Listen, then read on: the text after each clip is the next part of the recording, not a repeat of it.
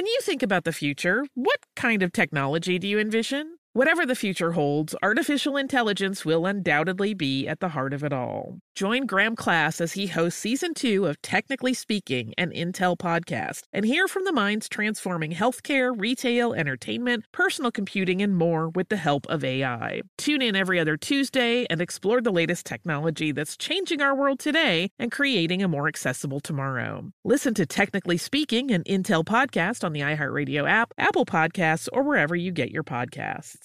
I'm Tracy from Stuff You Missed in History class. Are you a small business owner or even someone who dreams of entrepreneurship? Then check out season two of Mind the Business Small Business Success Stories from iHeart Podcasts and Intuit QuickBooks. Join hosts Austin Hankwitz and Janice Torres as they interview entrepreneurs sharing insights around starting and nurturing a small business. You won't want to miss these inspiring stories of entrepreneurship and discovering ways to business differently so you can too.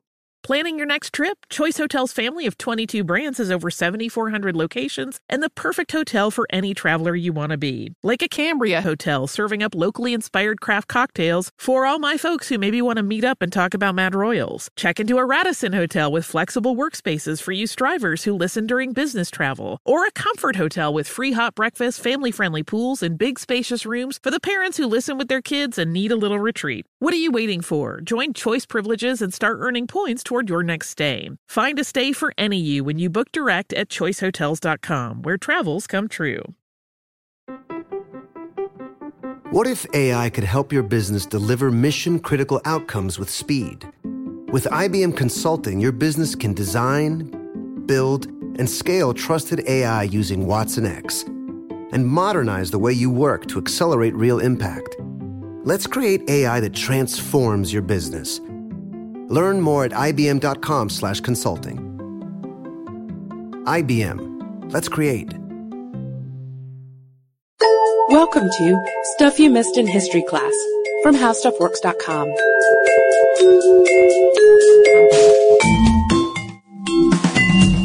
In celebration of the reopening of the Jimmy Carter Presidential Library and Museum and the former president's 85th birthday, we sat down with Nobel laureate Jimmy Carter to talk about the highlights of his presidency and his hopes for the Carter Center. You have another question? yes. Um, how did your post-presidential career emerge? Well, my post-presidential career was forced on me uh, because I was involuntarily retired as a result of the 1980 election when I was not reelected. And at the time that happened, I was one of the few, one of the youngest survivors of the White House. And I realized just from, you know, statistics that I had 25 more years of active life in prospect. Uh, what am I going to do with 25 more years? I didn't want to be involved in commercial affairs. I didn't want to go on a lecture circuit and just make a lot of money making speeches. I didn't want to work on for corporate boards. So what am I going to do? And I knew that both I and my wife had a great uh, potential influence around the world.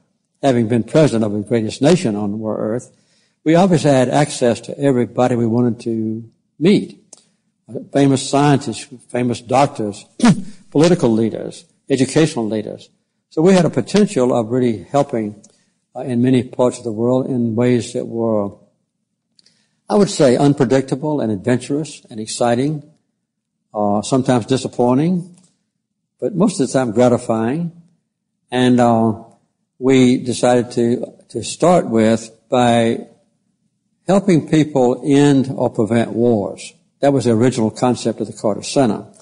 We're going to form a place here where people that had a conflict going on in their country or they were threatened with a, with a conflict or war could come here and I would help negotiate between them and maybe prevent a war. And that was the original idea. And so when we got started with that idea, it soon became clear to us that a much greater and more all-pervasive need was to help people with combating diseases. And these are diseases uh, that are not known anymore in the United States or in Europe or in Japan or any rich country. They've been gone for a long time. Uh, diseases that, with which you probably never have heard. Uh, dracunculiasis, uh, onchocerciasis, lymphatic filariasis, schistosomiasis, trachoma. But these are diseases we don't know about anymore. but they afflict hundreds of millions of people still uh, throughout Africa and in Latin America and in the poorest and most isolated countries in Asia. So that's what we found was the greatest need that existed among the poorest and most neglected and suffering people in the world. And nowadays, three fourths of the Carter Center's work in both money spent and personnel uh, effort is in the dealing with what we call uh, neglected tropical diseases. That's the name that the World Health Organization has given these diseases because they have, before the Carter Center, been neglected. They're not any more elect- neglected because we devote our time to trying to address them. What about the Carter Center's work with free elections? You know, when we started uh, trying to end uh, wars and prevent wars, we found that quite often inside countries where the civil war is about to emerge, that you would have maybe two armies headed by two generals fighting each other in the same nation. And so we soon discovered that having an election was better than negotiating. Because we, I could go to both pres, both of the generals and say, look, why don't you let the people of this country decide who should be their next leader instead of you fighting for it? Because we believe that the people will choose the best person to be the president. And this is a part of politics. It's kind of a, a politics of self-delusion both of those generals would think, well, I'm certainly the best person, and if we let the people vote, I'm sure they will choose me. So the Carter Center began to go in and put together a system whereby the people could have their first democratic election in history. And then, of course, one of those generals was disappointed in the election. So we had to get other people to help us, the United Nations and so forth, to make sure that the loser would accept the results of the election graciously, and also the winner would accept the results of election graciously and not try to punish once in office their opponents that used to be their battlefield adversaries. So that's the way we got involved in the election process. And after that, we got involved too in countries that already had democracy, but had a real problem on their hands. Sometimes the ruling party who was in office Uh, would so dominate the whole process and put their own people in to run the election that the opposition parties would say, we don't have a chance to win. Why should we get involved? So quite often those opposition parties would come to the Carter Center and say, will you come into our country and make sure the election is honest? And we would agree to do so. And let the people stir up such a furor that the ruling party would also agree to let us come in being fairly sure they were going to win. But quite often the ruling party doesn't win. So we've now been through, I believe, 75 elections throughout the world. In Asia and Africa and Latin America and so forth, all over the world. Uh, every one of them a difficult challenge, but everyone very important to the people in the country involved. And we've been able to promote democracy and freedom and the right of people to make, to make their own choice about who should be their political leader. Be sure to tune in every Wednesday in September for more of our interview with President Carter. To learn more about the Carter Center and its mission of waging peace, fighting disease, and building hope, visit www.cartercenter.org.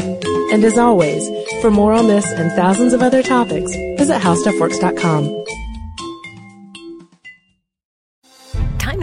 Has done it again. This month only, get ready for an offer you can't resist. Buy a natural diamond engagement ring of 1 carat plus and receive a free natural 1 carat diamond tennis bracelet valued at $2,000. That's right, a stunning diamond tennis bracelet at no extra cost. Imagine giving her the ring of her dreams and her wedding gift all at once. So hurry into Diamonds Direct. Your chance to get a free tennis bracelet will not last long. Details at diamondsdirect.com.